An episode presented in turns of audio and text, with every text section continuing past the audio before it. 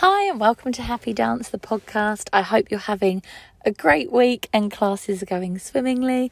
Um, this week, I thought I'd jump on and chat about all things Halloween. We have a Halloween at dancing every year, and I love it if you've listened to any of the podcasts, you will know by now that I love a theme. So, Halloween is the perfect excuse. It is also a great excuse to run a Halloween event.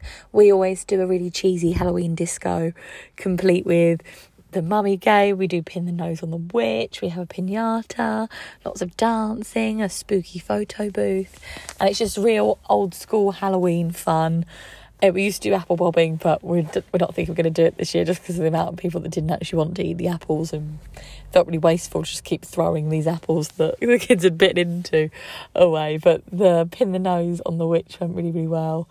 And we had a skeleton bone treasure hunt as well, hidden around the room. And if they found all the bones, if they were the first team to find all the bones, they won a prize. And it was just a really lovely, simple event to run because you just need a few games some party lights, a little drinks and food stand to sell some pop and some sweets and some crisps and things for like pocket change money for the kids to buy and music and that's it. And it was just a really lovely event. So if you're not doing a halloween event this year i'd really recommend putting it on your list for next year because it is always a really good fundraiser.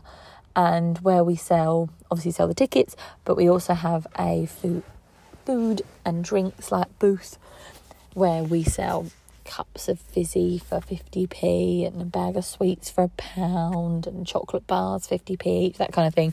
So it's all just small money but where each parent will send their kid with a couple of quid it all does add up and it ends up being quite a good um, profit earner for us which is always really nice especially as in Christmas we've obviously got Christmas break and things so it's something to add a little boost to the bank account when we need it, especially at the moment with this recession looming, which I know has got everyone, including myself, a little bit worried about what will the future hold. But I'm trying to be optimistic and say that you can do this. You started with three, even if your numbers drop, you know you can get them back. So um, that's the other reason why we always like to run seasonal events because it's another way to add another income stream to your business. But Halloween week, what we do for the whole week. So this year, because Halloween's on a Monday, we're running it from Tuesday to Monday next week. And basically, every class for the week, no matter the age, is Halloween themed. So obviously, as it gets older, it gets a bit more spooky and a bit more serious. Whereas with the babies, it's all very goofy and ghosts with funny faces and things. Nothing spooky, really. Um, but they love it, and it's such a good photo opportunity for your marketing. It's something to yell about to get free trials through the door. You could be like, bring a friend this week because we're doing this really exciting theme. So I definitely recommend it. Some of the things we do for Halloween, I thought would be useful to share is to go through it by the ages. So we teach from zero to 18. So obviously, a zero mummy and me class is going to look very different to an 18 year old teen ballet class. So I thought we'd start with the youngest class, and that is our Me and My Shadow, which is our Mummy and Me class.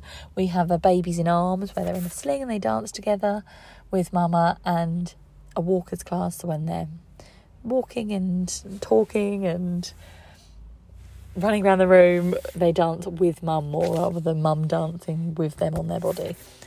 Um, for that class, we come dressed up. It's really nice when the mum's dressed up as well as the bubbas.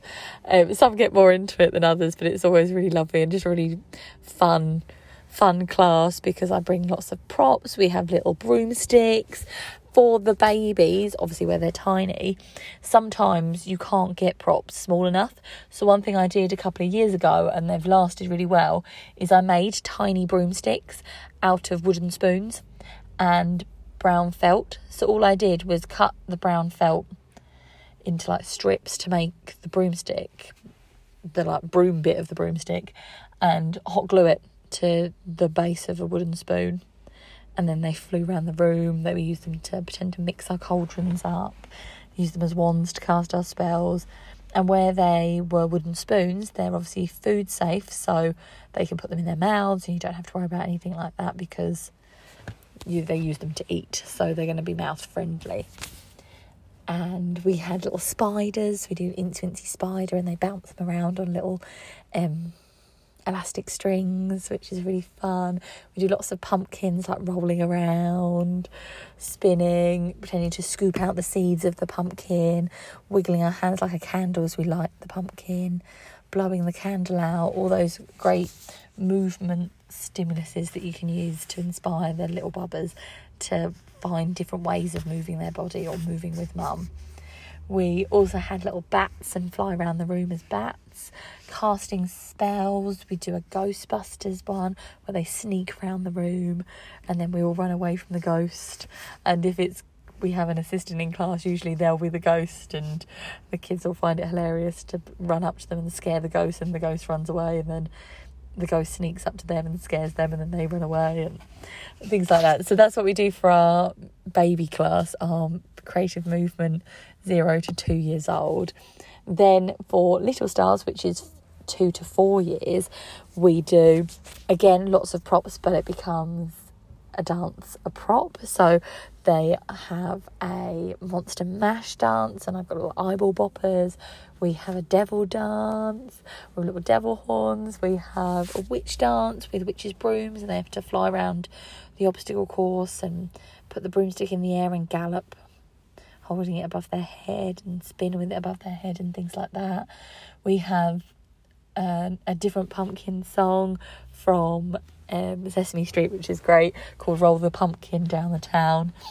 And, and we do cats and they use their paws and we do like a very, very basic pas de chat with them. Skeletons are also great, especially if you grab them from like Poundland. You know, the plastic um like bodies that have movable limbs and we put them in different positions. So we might have them in first position, then a plie, then like a big star jump or things like that, and then they have to copy copy the skeletons, what the skeleton's doing for each of the moves. That's one we actually use for quite a lot of the age ranges because you can obviously put the skeleton in a diff- more difficult move as they get older. With the older classes, what we do is we put the skeleton in a series of positions so it creates like a little routine and then we'll put numbers by them. So I'll be like, and one, two, three, four, and five, six, and seven, eight. And they'll have those skeletons. They have to try and work out what the phrase is, which works really well for them. But back to the Little Stars class we have things like they have to bounce on the broomstick, they have to jump over the spider's webs, spin in the cauldron to mix up our potion, cast our magic spells, all those type of things that work really well for a two year old class. And then for our four to six age range, we have um, different games hidden around the room that have dance clues on them. So it might be the first one they find says that to earn this reward card, you have to do four plies in first, and they have to show us those what it says, and they earn that card, and the person with the most cards at the end of the day wins a prize. And we also have a Halloween bingo, so we might pull out a, a card or a ball that says witch's hat, and they've got to do the move that's on the back of the card or the little ping pong ball to that witch's hat to cross it off their bingo sheet, and then there we get the next one, and it goes on and on like that. It works really, really well. Um, for the older classes, again, we do like a Halloween obstacle course. So we have witches' brooms, they have to fly around the obstacles. We have pumpkins, they've got to leap over. We have jumps for pumpkins as well. They're like splattered pumpkins on the floor, so they have to splat the pumpkin. We have cauldrons to turn in, we have skeletons to copy, lots and lots of different ideas of witches' hat toss to work on their hand eye coordination. Um, they have to balance on one leg as they throw the hoop to try and challenge them even more. And then as we get older, we then do more into our seven to ten age range, we do more set spooky dances. So, like they love Thriller, the Monster Mash, Des- Descendants is always great for Halloween, and tailor it that way. One thing that we do with our seven plus and our 10 plus and our teen and our like older teens like 16 plus is we have a little cauldron full of folded up bits of paper and each bit of paper has a dance move on it and they have to pick so many each in their little groups and then they make up a Halloween dance using those moves. So it's a great way to sneak terminology into a class whereas no one likes terminology do they? Let's be honest everyone's like so what is en avant what is this? Oh what do you mean it's on the other leg now? Um, it becomes quite a complicated thing especially where different syllabuses might use different ways. So you might have the arm positions as en avant, you might have them as just that is first position. So that can get even more confusing, especially if you use multiple syllabuses and multiple exam boards. So that's one of the ways that we find to sprinkle in terminology to make them think, but without being like, oh, Lauren's asking me what this means again. So that's a great one for the older classes. We also do with our oldest classes, the 10 pluses and above, we do like a kind of escape the dance room. But so different things will have different clues on it, and they've got to unlock it using a dance phrase. So instead of having to find numbers, they have to find the correct dance moves, and it might be like a floor pattern or a number pattern or the name of a song that we haven't danced to in a while or a particular tricky exam routine that they're working on and to get the next clue they have to do that to get the next clue to be able to escape this dance room they've been trapped in. And then we finish with a good um, spooky Halloween dance. So that works really well. Also doing challenges in the dark by glow stick light is a great one for the older classes. And we also do a silly game with them like the mummy game but i call it top model mummy. So they have to create a wedding dress out of loo roll or a tutu out of loo roll or a 60s hairspray themed costume out of loo roll. And they love it. They get super into it. They have like ripping things up, screwing them up to create like roses for their tutu out of this toilet roll in their little groups. And it's just always a really silly, goofy, childish bit of fun. Because I think as they get older, sometimes they're like, I'm so grown up, I can't possibly enjoy this silly Halloween child's game. But just by giving it that little twist, it kind of allows them to still be kids.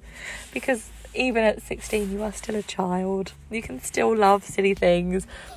I'm a lot older than 16 and I still love silly things in Disney films, and that's completely okay. And so I think just by having a silly themed week for Halloween can kind of just give them that release, that like permission to be childish, to be goofy, to be silly. And it's really, really special and one of my favourite events of the winter term. So, they're just some of the ideas we do across the week. Like I said, make sure if you do it, take tons of photos. We tell them they don't have to come in uniform, they just have to come in an outfit they can dance in that's Halloween themed. So we get some that just come as dancers with face paint and things, and that's absolutely fine.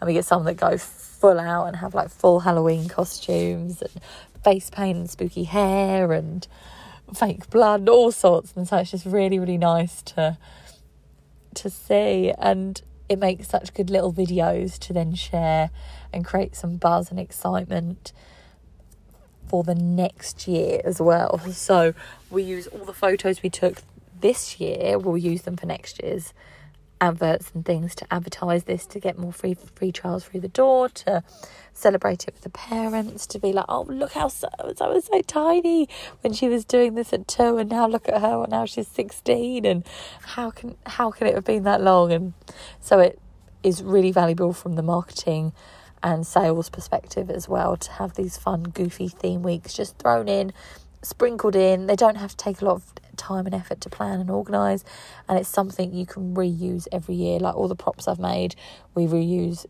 every year, so it's always really, really helpful to have that stock. And uh, occasionally things break and you just replace them, but it is pretty much a one and done for a good five years, I'd say, before I've had to replace anything. And you can keep building it up. And as always, I love bargain. So when Halloween's over, I will make sure I go round the Primarks, the home stores, the home bargains, the Poundlands, and grab all those cheap bits that they're selling off because Halloween's over and keep them ready for next year so I don't have to pay full, full price next year because why would we when we can just save it? So I hope that's inspired you and given you some things to think of that you can add to your classes for Halloween. I hope you have a great Halloween too and have an amazing day. Bye.